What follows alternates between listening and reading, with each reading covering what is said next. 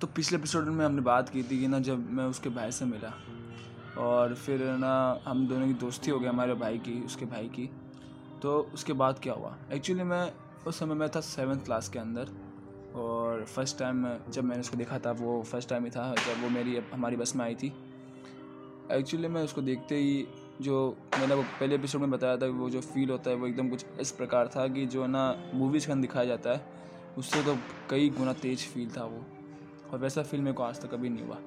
ये बात है, ये रियलिटी है। वो फील खाली एक बार हुआ था, फिर कभी नहीं हुआ फील। और बाद में मैंने ना उससे दोस्ती करने की बहुत कोशिश की पर मेरी हिम्मत ही नहीं हुई। अब एक चीज़ मेरे को ना हमेशा ये पता नहीं थी कि आप जिसके साथ है ना ज़्यादा घुल मिल जाते हो ना, मतलब उसके लिए ज़्यादा फीलिंग्स रखते हो ना, आप उनसे बात करने में थोड़ी देर ना कतराते हो। मेरे साथ भी कुछ ऐसा था, मैं उससे बात करना चाहता था पर कभी कभी ना बात की जगह मैं झगड़ा कर देता था, और झगड़ा इन द सेंस मैं ही नहीं करता था, कभी भी वो भी सामने से कर देती थी। पर उसका भाई मेरा अच्छा दोस्त था, खास दोस्त था। तो एक दिन मैंने ऐसे ही बहाना बनाया कि मेरे को बुक चाहिए तो मैं तेरे घर पे आ जाता हूँ, तो तुम मेरे को बुक दे देना।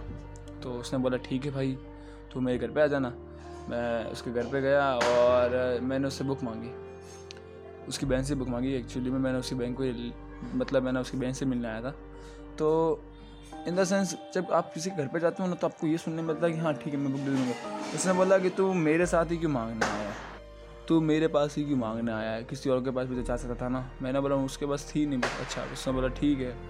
तो उसने मेरा लिखा भी था होमवर्क कुछ, और ये बात मेरे को अच्छी भी लगी कि उसने मेरा होमवर्क लिखा था। पर ये बात बुरी लगी कि ये कैसा सवाल है कि तू मेरे पास ही क्यों मांगने आया है। भाई चाहिए थी, अच्छी हैंड राइटिंग है तुम्हारी इसलिए तुमसे मांगने आया था बुक। पर वो जो चीज़ थी ना वो मेरे को अच्छी नहीं लगी, वो उसका उत्तर जो था उसको बिल्कुल भी अच्छा नहीं लगा। पर ठीक है, मैंने उसको बाद में इग्नोर कर दिया क्योंकि उस समय मैं 7th क्लास में था तो मैंने इतना कुछ लिया नहीं भाव में।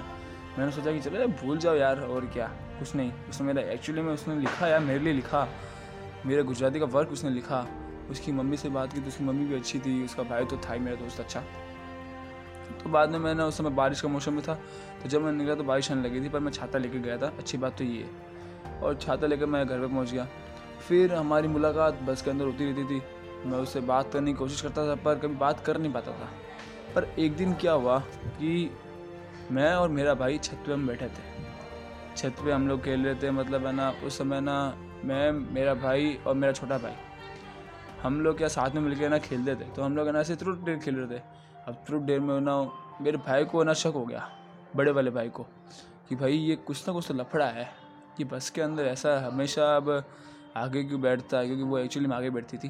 तो आगे क्यों बैठता है, थोड़ा सा उसके पास में क्यों रहता है।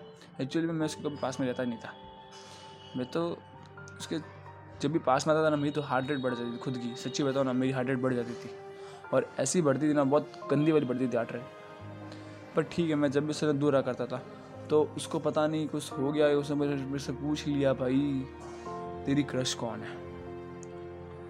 अब जब उसने पूछ लिया है, अब थोड़ी देर खेल रहे थे पहले, तो मैंने सोचा कि यार अकेला मैं तो नाम लूँगा नहीं, अगर अकेला नाम लूँगा तो ये मेरे को बाद में बोलेगा। मैंने पूछ लिया तेरी कौन है, तो उसने मेरे को बताया अपनी क्रश। तो मैंने भी उसको बता दी। मैंने बोला ठीक है भैया, तो अपने अंदर की बात है वो रहेगी। और उसके बाद जो उसने किया ना वो बहुत बेकार था, वो मैं आपको अगले एपिसोड में बताऊँगा उसने क्या किया। Thank you.